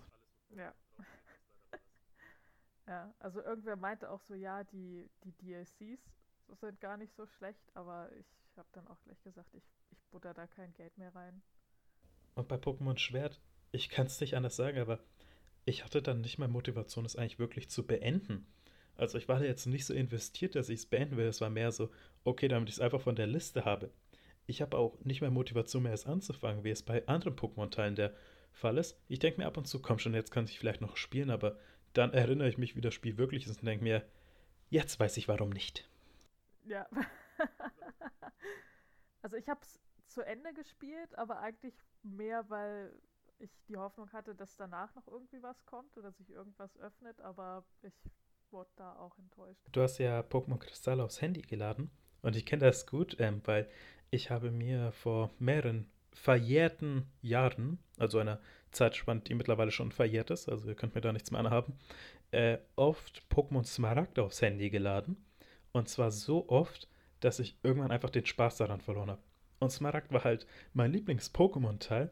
Und dann habe ich ihn irgendwie so oft gespielt, dass mir die Lust daran einfach vergangen ist, dass der nächste Pokémon-Teil aufgerutscht ist. Also von der Hauptreihe ist das Pokémon Diamant, aber ich oute mich, der beste Pokémon-Teil, also vom ganzen Franchise her, Pokémon Mystery Dungeon 2. Ah, okay. Also die Mystery Dungeon, ich hatte mal irgendwann einen angefangen, aber ich äh, habe da, hab da noch nicht mehr Zeit reingepackt. Die Mystery Dungeon Teile sind halt einfach anders, weil die so random generated Dungeon Crawler sind. Sich irgendwie komisch an. Ich weiß, äh, wenn man es pitchen will. Aber du spielst halt diesmal selber die Pokémon in der Pokémon-Welt. Und das ist das Geile einfach. Was? In einem Pokémon-Spiel? Oh mein Gott. Okay, vielleicht sollte ich mir das mal angucken, ja. Letztes Wort zu Pokémon von mir. Pokémon Mystery Dungeon 2 hat die beste Story aller Pokémon-Spiele, was nicht sonderlich schwer ist, weil die ja nicht wirklich eine Story haben. Aber auch grundsätzlich eine geile Story. Aber jetzt zurück zum Thema Indie-Spiele. Wo würdest du sagen, ist der größte Vor-, aber auch Nachteil, den Indie-Spiele gegenüber Big-Budget- oder AAA-Produktionen haben? Uh, also ich würde sagen, der, der größte Vorteil ist in der kreativen Freiheit und auch äh, darin tatsächlich mal neue Sachen auszuprobieren. Also wenn man zu den Indie-Spielen guckt, ähm, haben die entweder äh, Innovation, was äh, die Mechaniken angeht oder was halt den Story und die Inhalte angeht äh, oder halt auch beim Artstyle, wo dann wirklich Sachen rauskommen, die man sich wahrscheinlich nicht getraut hätte, äh, wenn man eine große Produktionsfirma wäre und dann garantieren muss, dass das Geld, äh, dass das äh, Spiel auch das Geld wieder einspielt, was es gekostet hat. Und bei den AAA-Games äh, ist es, äh, was ich so mitbekommen habe, ist es halt immer relativ äh, gleich, auch was, was Artstyles angeht. Ähm, also jetzt die, die größeren Titel bei Last of Us oder auch die Assassin's Creed-Reihe, ähm, das sind alles äh, Spiele, die halt eine äh, realistische Grafik auch haben. Und äh, ich glaube, die würden sich äh, seltener zutrauen, was Stilisiertes zu machen. Ähm, sowas passiert dann vielleicht bei, bei bereits äh, etablierten Sachen, die aber eh schon die ganze Zeit diesen Artstyle hatten. Also zum Beispiel bei, äh, bei der Zelda-Reihe Breath of the Wild ist ja auch äh, höchst stilisiert, aber das kommt halt dadurch, dass es die Zelda-Spiele schon immer waren. Also finde ich auch und ich glaube es ist schon sicher zu sagen, dass Indie-Spiele eigentlich kreativer sind. So, das ist jetzt mein Gefühl einfach, weil AAA-Produktionen, die gehen lieber auf Nummer sicher, damit sie halt das Budget wieder einspielen und die wissen, was sich verkauft, aber Indie-Spiele können ein größeres Risiko eingehen. Und ich bin wirklich so, lieber spiele ich dann etwas Neues und meinetwegen auch ein Indie-Spiel, was ein oder zwei Stunden dauert und ich weiß nicht, wie es ist im Vorfeld, anstatt jetzt das nächste 50, 80, 100 Stunden JRPG oder westliche Rollenspiele oder was auch immer zu spielen, wo ich halt weiß, dass es gut ist, weil ich halt einfach was Neues ausprobieren will. Und ich gehe mit dieser Mentalität sowohl an Videospiele als auch an Essen, witzigerweise. Ja. Bestes Beispiel vor kurzem erst. Meine Freundin hat mit ihrer Mutter telefoniert und ich habe aus dem Nichts irgendwie das Verlangen nach peruanischem Essen gehabt. und ich habe dann gegoogelt und herausgefunden, dass jetzt nicht allzu weit entfernt von mir es ein peruanisch-japanisches Fusion Kitchen Restaurant gibt und ich hatte einfach Lust dahin zu gehen. So, weil ich was Neues ausprobieren wollte. Aber bei den Indie-Spielen ist einfach, dass sie oft so Ideen haben, die ich so verdammt kreativ finde und bei großen Spielen das eben nicht finde. Da ist jetzt einfach so, zum Beispiel Ori ist ja eigentlich morphed same, aber trotzdem diese kleinen Feinheiten, die ich bei anderen Spielen nicht finde, die mir so sehr gefallen oder A Short Hike, das einen unglaublichen Vibe einfach zu sich hat, den ich jetzt bei keinem anderen äh, AAA-Spiel seit langem gesehen habe. Weil irgendwie bei AAA-Spielen, da ist einfach so, wie soll man sagen, wenn AAA-Spiel Vollpreistitel für 60 Euro nur 5 Stunden dauert, dann gehen alle sofort auf die Barrikaden, wie es bei ähm, The Order 1886 war. Aber für ein Indie-Spiel, wenn das nur ein, zwei Stunden dauert, bin ich komplett zufrieden, also sogar glücklich ab und zu, weil bei dir ist bestimmt auch so mittlerweile, dass du jetzt auch weniger Zeit hast zum Spielen und ich auch. Und dann freue ich mich eigentlich, wenn es nur ein, zwei Stunden dauert, weil ich es dann auch in einem nicht so allzu langen Zeitraum schaffe zu beenden. Und dann halt auch dieses Spiel halt in seiner Gänze wahrnehmen kann. Ich meine, für Stella, was so anderthalb Stunden vielleicht dauert, zwei Stunden, habe ich drei Tage gebraucht, weil ich einfach zu viel zu tun hatte. Und ich freue mich mittlerweile sehr über kurze Spiele. Ich glaube, das ist auch, ähm, äh, ich glaube, das geht sehr in, in die persönliche Spielpräferenz auch rein. Also ich bin auch so, dass ich lieber Sachen ausprobiere. Ähm, und ich mag es nicht, mich da wirklich voll Commitment zu, ähm, keine Ahnung, 60 Stunden Spiellänge. Ähm, oder auch ähm, ein Spiel immer und immer wieder zu spielen, bis ich wirklich die kleinste Sache verstanden habe. Während bei meinem Freund es tatsächlich so ist, wenn er ein Spiel anfängt, äh, dann beschäftigt er sich wirklich so sehr damit, bis er halt die kleinsten Sachen verstanden hab, hat und er recherchiert dann auch und spielt das dann auch nochmal anders. Und ähm, das, ich glaube, das sind so diese zwei äh, Pole, äh, die man so hat, was, was, äh, was es angeht, was man gerne spielt und wie man gerne spielt. Weil er spielt auch äh, relativ wenig Spiele, aber dafür halt dann viel. Und ich spiele äh, viele Spiele wenig. ähm, Kannst du dann eins dieser Spiele nennen, wo er super invested ist? Ah, Guild Wars 2 hat er sehr viel. Ähm, auch was, was, was da das Craften angeht. Also er meinte so, als er angefangen hat zu spielen, hat er sich erstmal nur mit diesem Crafting-System da beschäftigt. Ähm, oder halt auch dann, wie man äh, an, an bestimmte Gegenstände kommt ähm, oder wie man sein seine Skills am besten aufbaut. Und das hatte ich, glaube ich, bei Guild Wars 1 noch gemacht, aber da war ich halt auch noch ein Teenager und, und hatte auch mehr Zeit zum Spielen tatsächlich.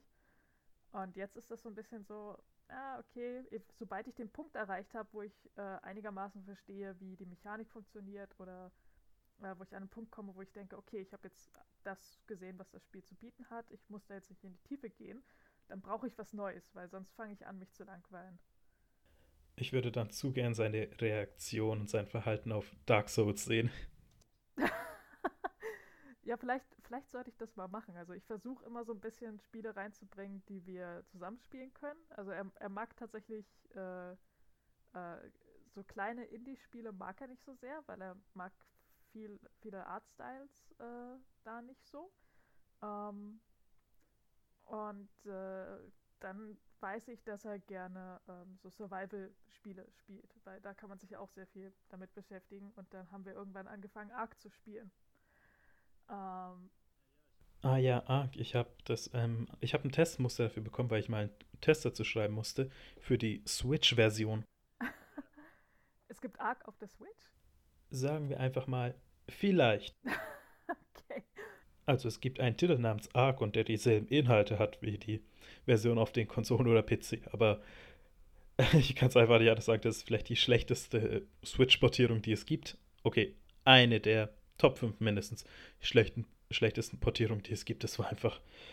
Es ist schon eigentlich im Bereich unspielbar.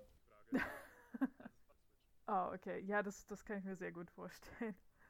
Um, ähm, und da hatte ich halt so, okay, mein, beide Motivation war, ich will ja die ganzen Dinosaurier fangen. Ähm, und, und mich halt ein bisschen umgucken.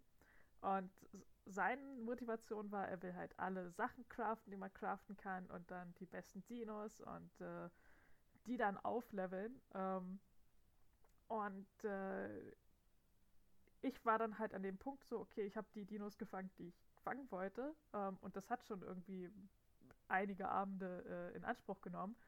Uh, und dann bin ich zum nächsten. Und er fand da aber immer noch neue Sachen, was, uh, was interessant ist auch von, dem, von der Seite des Spiels aus oder halt, was ich auch interessant finde, uh, auf der Seite des Spielers. Also, dass er das, dass er diese Motivation hat, dass er da immer noch die kleinen Kleinigkeiten finden möchte. Ähm, ja. Wir nähern uns schon langsam dem Ende des ersten Blocks hin. Und ich würde dich dann einfach gerne fragen, nicht nur auf Indie-Spiele bezogen oder nicht unbedingt auf Indie-Spiele bezogen, aber was ist dein Lieblingsspiel? Mein Lieblingsspiel ist, ist tatsächlich ein Indie-Spiel. Ähm, das war im Grunde das Spiel, was mich so auch dazu inspiriert hat, äh, die Art Spiele zu machen, die ich halt im Moment mache. Ähm, und zwar war das The Cat Lady. Das ist schon eine ganze Weile her, dass das rausgekommen ist. Äh, ich glaube, es sind noch nicht ganz zehn Jahre, aber es, es geht, geht darauf zu. okay. Uh, Cat Lady ist äh, ein Point-and-Click-Adventure mit äh, einem sehr bizarren, dunklen Artstyle. Und es geht in Richtung Horror. Und man spielt im Grunde eine Frau, die ihren Suizid überlebt hat. Und äh, sie hat halt eine Begegnung mit, mit dem Tod und der Tod sagt, okay, du darfst halt weiterleben, aber du musst jetzt hier eine Aufgabe erledigen und zwar gibt es halt äh, irgendwie fünf Personen, die werden Parasiten genannt, die halt äh, dafür, die halt Schlechtes in diese Welt bringen und du musst diese Person ausfindig machen und umbringen.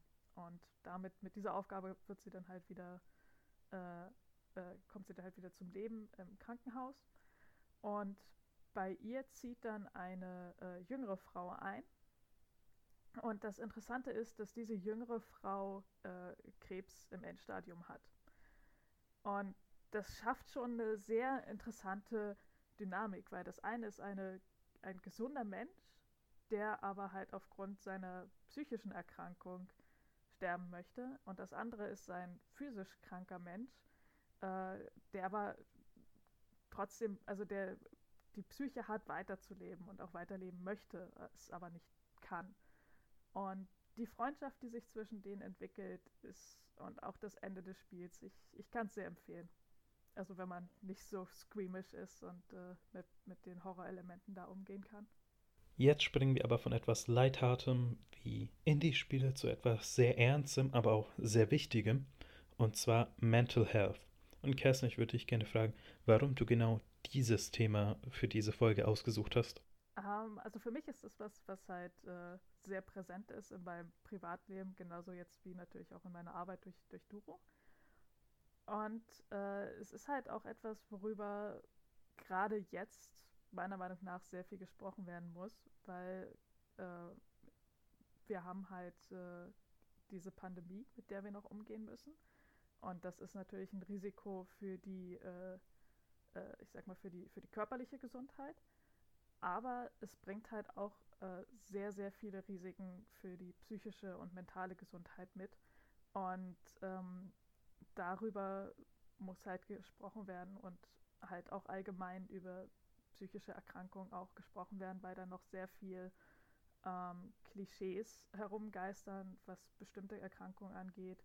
Ähm, aber genauso auch, was, was auch ähm, ja, den Alltag angeht. Also wie gehe ich mit meiner mentalen Gesundheit an? Wir hatten vorhin über Crunch äh, geredet. was jetzt nicht der beste Ansatz ist, wenn man seine mentale Gesundheit bewahren möchte. Ähm, aber das gibt es ja halt auch nicht nur im, in der Spieleentwicklung, sondern halt auch im Arbeitsleben. Und über diese Belastung, finde ich, muss man offener reden. Du hast ja bereits erwähnt, dass du auch an Depressionen gelitten hast. Und ich auch. Deswegen können wir, glaube ich, beide hier viel sagen. Aber ich würde dich gerne fragen, wie haben sich Depressionen für dich angefühlt? Weil das ist ja für jeden eigentlich sehr anders? Ähm, meine Depressionen haben sich über die Jahre hinweg äh, verändert. Also ganz weg sind sie auch immer noch nicht. Ähm, aber sie äußern sich anders. Also rückblickend kann ich sagen, dass das schon im Teenageralter losgegangen ist. Ähm, und was ich da halt hatte, war viel dieses mangelnde Selbstwertgefühl. Ich habe mich sehr zurückgezogen. Ich hatte äh, sehr, sehr wenig Freunde. Ich habe mich selbst nicht wertgeschätzt. Ähm, und danach ähm, äh, ging es dann halt, äh, als ich dann aus der Schule raus war und nach Berlin gezogen bin zum Studium, ähm, ging es dann halt weiter, weil ich äh, ja große Probleme auch hatte. Ich in manchen Fächern nicht sonderlich gut war. Und da haben sich diese Depressionen in Form von Panikattacken geäußert. Also Panikattacken sind ist äh, ein körperliches äh, Symptom, meistens von irgendeiner anderen psychischen Krankheit. Bei mir war es halt Depression. Und der Puls rast ähm, und man hat wirklich dieses Gefühl von Angst und Panik. Und äh, im, im, Grunde waren das für mich halt immer 20 Minuten, ähm, in denen ich dachte, ich sterbe. Und ich wusste bis zu diesem Zeitpunkt noch nicht, dass psychische Krankheiten, äh, also ich wusste, okay, die existieren irgendwie, aber ich hatte von Depression noch nie gehört. Ich wusste nicht, dass Panik, also dass eine psychische Erkrankung den Körper so extrem beeinflussen kann. Und bin dann halt immer wieder ins Krankenhaus gegangen, weil in dem Moment habe ich halt geglaubt, ich habe einen Herzinfarkt. Ähm, bis mir mein Hausarzt dann gesagt hat, so, nee, das sind Panikattacken und hat mich äh, äh, an einen Therapeuten verwiesen. Und äh, der konnte mir dann nicht helfen, weil er auf Tiefenpsychologie ähm, äh, spezialisiert war und was ich brauchte, war eine Verhaltenstherapie. Das heißt, ich habe dann äh, andere Therapeuten gesucht und eine dann gefunden, äh, mit der ich äh, sehr gut zurechtkam und die mir dann da helfen konnte. Und die Panikattacken kann man ähm, durch Atemtechniken zum Beispiel auch ähm, sehr gut in den Griff bekommen, weil ab einem gewissen Zeitpunkt hat man Angst vor der nächsten Panikattacke. Das heißt, man hat diese Angst vor der Angst und ab da ist man dann äh, an einem sehr schlechten Punkt, um überhaupt noch handeln zu können. Und wenn man weiß, man hat diese Technik, diese Möglichkeit, um was dagegen zu tun, äh, verringert das auch die Wahrscheinlichkeit, dass überhaupt eine Panikattacke kommt. Würdest du sagen, du hast deine Depression überwunden oder leidest du immer noch darunter und hast damit noch zu kämpfen? Ähm, überwunden zumindest in der Hinsicht, dass ich gelernt habe, damit besser umzugehen. Und auch, dass ich an dem Punkt bin, wo ich sagen kann, also wo ich offen sagen kann mit Menschen, äh, die ich kennenlerne, äh, ich habe eine Depression und wenn ich vielleicht äh, an manchen Tagen irgendwie komisch bin ähm, oder dann auch direkt sagen kann, ich habe heute einen schlechten Tag deswegen, äh, dann ist das, ist das sehr viel angenehmer, als es noch vor ein paar Jahren war. Was war dann dein Coping-Mechanism? Also wenn du so einen Schub hast, wie bist du dann damit umgegangen, damit dir es halt nicht mehr so scheiße ging oder um Schlimmeres zu verhindern? Ähm, ähm, bei mir kam halt noch dazu, dass ich äh, äh, ja in Richtung Workaholic gehe, sehr stark. Das heißt, was ich gemacht habe, ich habe mich halt in meine Arbeit geworfen. Und ähm, das war wahrscheinlich auch zu dem Zeitpunkt nicht das Beste. Ähm, das hat dann dazu geführt, dass ich halt äh, sehr viel gearbeitet habe. Ähm, und dann habe ich im Grunde gearbeitet bis zu dem Zeitpunkt, wo ich dachte, okay, jetzt habe ich was geschafft. Dann ging es mir halt wirklich wahnsinnig gut und ich hatte viele neue Ideen. Und dann kam sozusagen wieder die, äh, die Depression und hat mich wieder auf den Boden der Tatsache geholt. Und dann waren plötzlich alle Sachen, die ich gemacht habe, furchtbar schlecht. Und meine Antwort darauf war, okay, ich muss noch mehr arbeiten. Ähm, und das ging dann halt so lange gut, bis ich Tage hatte, wo ich, äh, wo ich dann nicht mehr aus dem Bett kam was ich dann gemacht habe, ist im Grunde, ich habe mir soziale Verpflichtungen geholt ähm, und äh, habe dann halt mich sehr viel verabredet. Ähm, und eine Sache, die, die wirklich essentiell dann dafür war, die halt äh, nicht dafür gesorgt hat, dass ich dann aus so einer Phase wieder rauskam, sondern die tatsächlich aktiv verhindert hat, dass ich da reingefallen bin, war Sport. Äh, ich war von einer Freundin zu einem Kickbox-Dojo mitgenommen worden. Und der fand halt jeden Abend äh, statt. Und dann.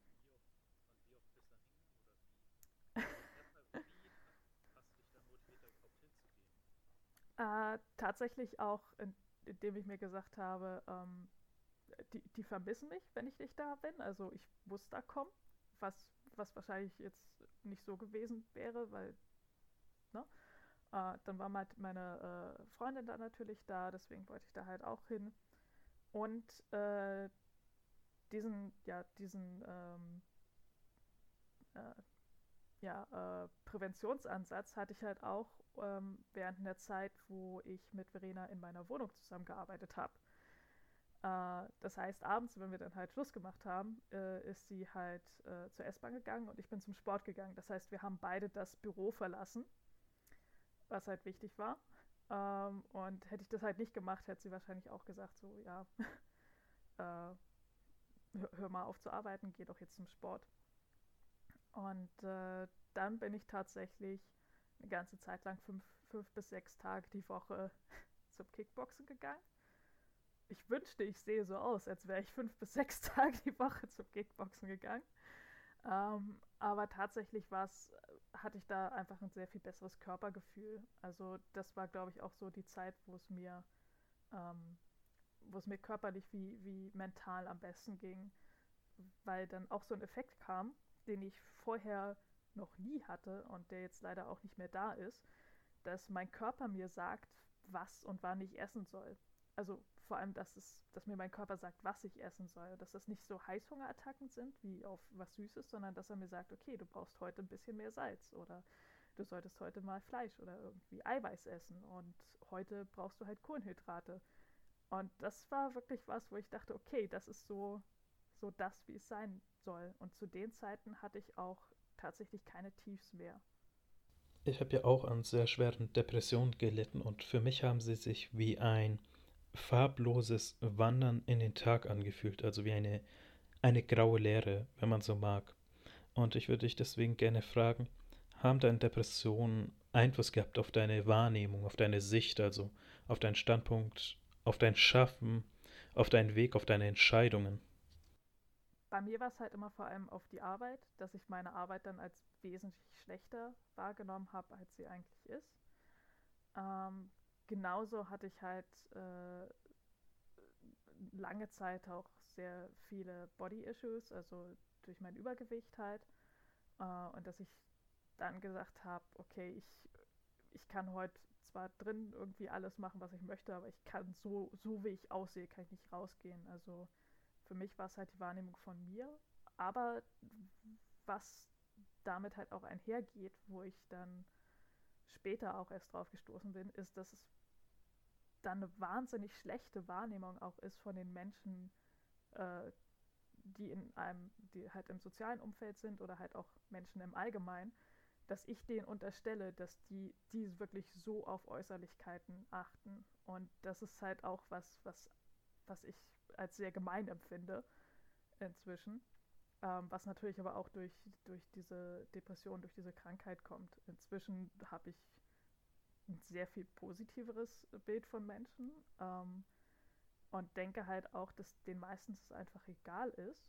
Äh, und wenn es denen nicht egal ist, dann gehen die wahrscheinlich mir ohnehin aus dem Weg. Also kann ich immer mit der Prämisse arbeiten, wenn ich mit Leuten rede oder wenn die mich ansprechen oder wenn ich die anspreche, äh, dass sie ein Interesse an der Konversation oder an irgendwas anderem haben. Und äh, das war, also das zu lernen, war halt äh, auch sehr wichtig. Aber das ist auch was, äh, während der Depression waren das halt diese negativen Dinge, die ich auf alle anderen projiziert habe. Ich habe immer vereinzelt Rückfälle, depressive Rückfälle. Die sind zwar immer seltener geworden, aber sie sind immer noch da. Und hast du sowas auch? Und wenn ja, wie drücken die sich aus? Ah, das, das ist ganz unterschiedlich. Also ich meinte ja auch, dass sich das so gewandelt hat über die Jahre. Ähm, und, und ich ich glaube halt auch, ähm, so Depressionen überwinden ist, man, man kann es halt, man lernt halt besser damit umzugehen. Was ich neulich festgestellt habe, ähm, auch während der Kickstarter-Kampagne vor allem, weil halt einfach viel zu tun war, ähm, ist, dass, dass ich emotional einfach abgeschaltet habe. Und äh, ich habe das dann als, als äh, äh, zu dem Zeitpunkt war ich in einem englischsprachigen Umfeld, wo halt auch darüber geredet wurde und wo halt wirklich sehr aufgeschlossene Menschen waren, die halt auch drüber reden wollten. Und habe das Ganze Non-Feeling Days genannt, also halt Tage, an denen ich einfach nicht fühle. Äh, die gingen dann fast über, also tatsächlich viel zu lang. Also das waren fast vier Monate, weil halt vor der Kampagne war halt auch sehr viel Stress und ich habe halt, ich habe halt einfach abgeschaltet. Und das wirklich aufgefallen ist es mir, als die Kampagne gut lief und dann Leute gesagt haben so, hey, ist doch total stark, freust du dich denn nicht? Und ich habe gesagt, ja, nee, ist gut. Und für mich war es halt einfach okay und jetzt mache ich weiter. Also, dass ich, dass ich kein positives Fühlen hatte, da war es mir halt aufgefallen. Aber ich hatte auch kein negatives. Und als diese zu Ende waren, wie hat es sich gezeigt? Also war es ein schleichender Prozess oder hast du dir dann aktiv gesagt, dass du wieder fühlen darfst? Äh, das das war etwas, was sich so allmählich wieder eingestellt hat. Also ich beschreibe es gerne als, ich war einfach eingefroren und dann bin ich wieder aufgetaut. Also nach der Kampagne habe ich mir äh, zwei Wochen Zeit genommen, wo ich halt wirklich so das, das unterste Minimum gemacht habe. Also da habe ich vielleicht vier Stunden, maximal vier, fünf Stunden am Tag gearbeitet. Und den Rest der Zeit bin ich halt im Wald spazieren gegangen oder habe mit Leuten Brettspiele gespielt oder habe halt wirklich Sachen gemacht, die, die mir halt Spaß bringen, die mich entspannen. Und habe da dann nach und nach gemerkt, dass das wieder, dass das wieder zurückkam. Und ähm, ich glaube, das war dann auch so ein Punkt, wo ich gemerkt habe, okay, ich habe jetzt hier gerade nochmal die Kurve gekriegt, ähm, um halt Schlimmeres zu bewahren. Also halt tatsächlich Tage, wo ich sonst das Zimmer halt nicht hätte verlassen können oder so. Ähm, und äh, ja, das, das war so das, wie sich das geäußert hatte. Bevor wir uns dann gleich gegen Ende der Folge bewegen, möchte ich noch gerne fragen, was ist dein Ratschlag für Personen, die selber gerade unter Depression leiden, aber auch Menschen, die Angehörige von jemandem sind, der an Depression leiden und im Umfeld jemanden hat, die damit zu kämpfen haben? Mhm. Also für Leute, die halt selbst drunter leiden, das, die Depression habe ich auch, auch mit der Recherche für das Spiel festgestellt, ist auch eine sehr subjektive, individuelle Sache. Ähm, aber es, es gibt Sachen, ähm, die halt äh, vielen helfen können, wenn man, wenn man halt noch an dem Punkt ist oder schon an dem Punkt ist, wo man das kann. Und die eine Sache ist halt wirklich Bewegung und äh, Sport und vielleicht auch einfach nur spazieren gehen draußen, ähm, weil das halt auch den Körper aktiviert und das aktiviert halt auch das, das Mentale. Ähm, genauso sollte man halt versuchen, dass man sich äh, mindestens einer Person öffnen kann. Also dass man jemanden findet, dem man wirklich vertraut. Ähm, nicht ein Therapeut, das ist nochmal eine extra Sache, ähm, aber mit dem drüber redet und dass zumindest eine Person im Umfeld Bescheid weiß, was los ist, damit halt nicht diese Dinge passieren, dass alle denken so, okay, die möchte nicht mit mir irgendwie zu tun haben und deswegen reagiert sie nicht auf Anrufe ähm, sondern dass man halt klar sagen kann, okay, das ist diese Krankheit, die das macht. Dann sollte man natürlich gucken, ob man ähm, die Möglichkeit hat, sich Hilfe zu suchen, sich einen Therapeuten zu suchen. In Deutschland ist das leider schwierig, soweit ich das gehört habe, ähm, weil es halt sehr viele Wartelisten gibt, ähm, weil es schwer ist, an den Platz zu kommen oder auch prinzipiell erstmal an jemanden zu kommen, äh, der die richtige Therapie anbietet. Also so wie ich zum Beispiel äh, erst bei einem tiefen Psychologen äh, gelandet war, aber eigentlich einen Verhaltenstherapeuten brauchte. Ich kann einen Tipp geben und zwar geht für eure Depression nicht, ich wiederhole, nicht zum Hausarzt. Und zwar kann ich jetzt Folgendes erzählen. Äh, ich leide an Stress- und panikbedingten Schlafstörungen. Also ich schlafe im Durchschnitt vielleicht so drei Stunden am Tag. Und eine Freundin von mir hat eben mir dann quasi sehr stark ans Herz gelegt, endlich mal zum Hausarzt zu gehen. Und sie meinte auch, ich soll mir dann auf einen Zettel schreiben, auf ein Papier, äh, einfach meine History, also woran das eben liegen kann. Und ich weiß, dass meine Schlafstörungen psychischen Ursprungs haben, also die kommen direkt aus meinen Depressionen heraus. Und ich war dann da beim Hausarzt und er meinte, ja, legen Sie mal los.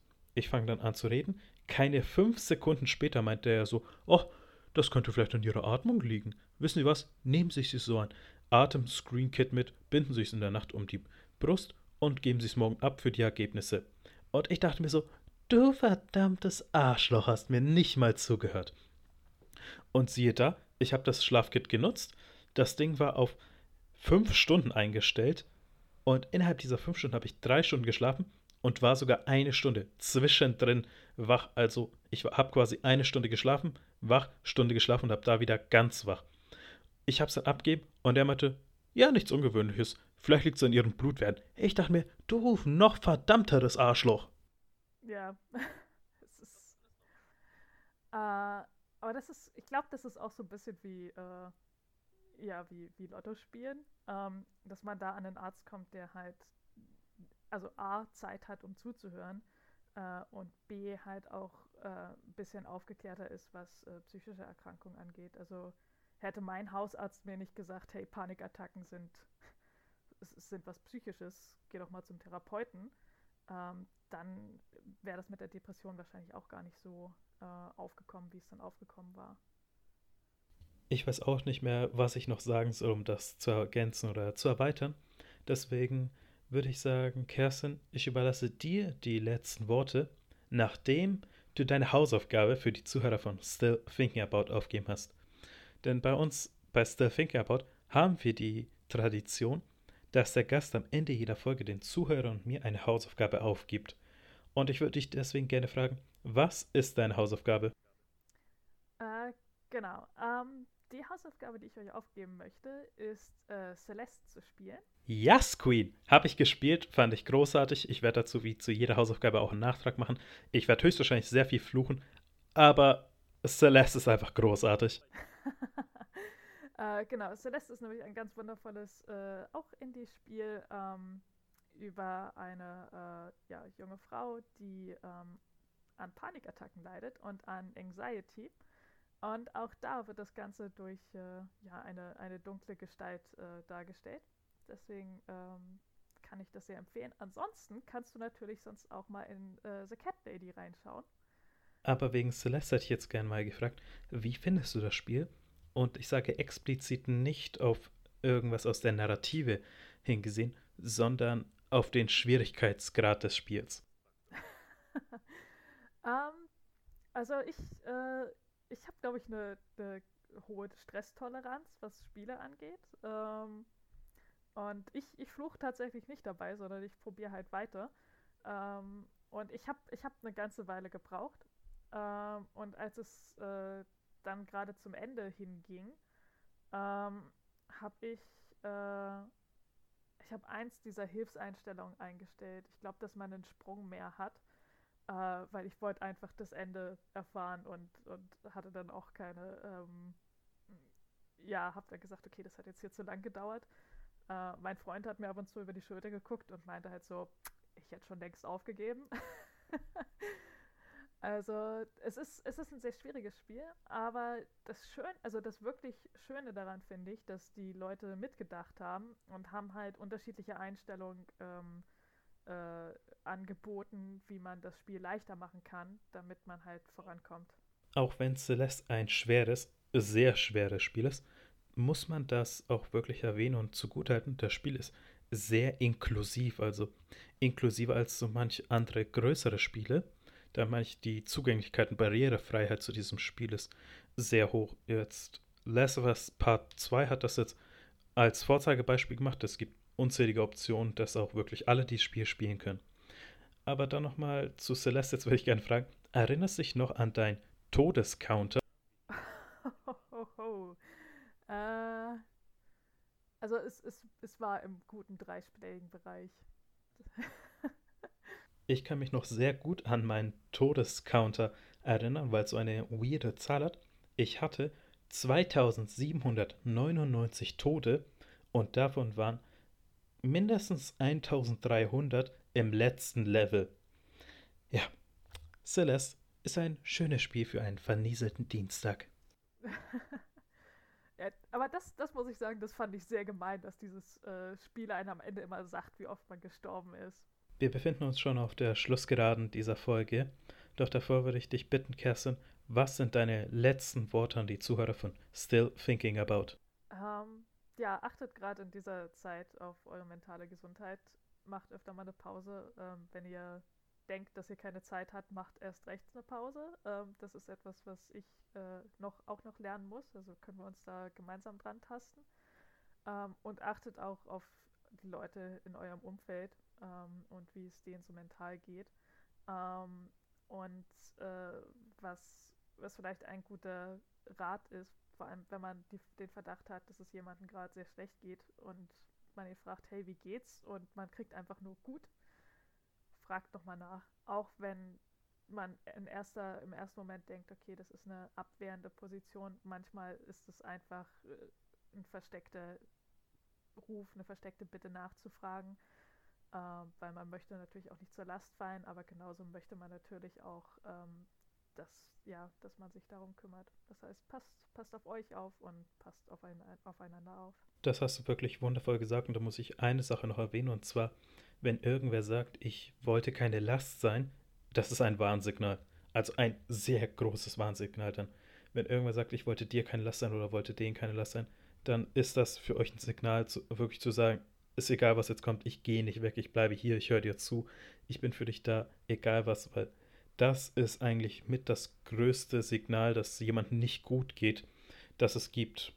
Okay, was mir bisher widerfahren ist, gibt bestimmt jetzt der eine oder andere Psychologe, würde bestimmt was anderes sagen, aber merkt euch, dass die Worte, ich wollte keine Last sein, die, das ist wirklich ausschlaggebend. Aber ich habe noch eine letzte Frage an dich, und zwar, wenn man mehr von dir oder von äh, Dururu sehen, hören will, wo kann man dich und euch finden? Um, ähm, also mich findet man vor allem auf Twitter. Also ich bin nicht so aktiv. Ähm, da findet man mich unter @nachtrind. Äh, wichtiger und lieber wäre mir natürlich, äh, falls ihr ähm, euch für Duro interessiert, also für ein Spiel über Graumulle und Depression, äh, findet ihr alle unsere Kanäle unter twisted-ramble.com. Ähm, das ist unsere Website und da findet ihr alle Kanäle, Twitter, Facebook, Instagram, was euch da am liebsten ist. Oder in der Podcast-Beschreibung, wo sie alle verlinkt sind. genau. Vielen, vielen Dank, Kerstin. Ich werde und kann dazu nichts weiter mehr sagen, außer die üblichen Worte Goodbye and good night.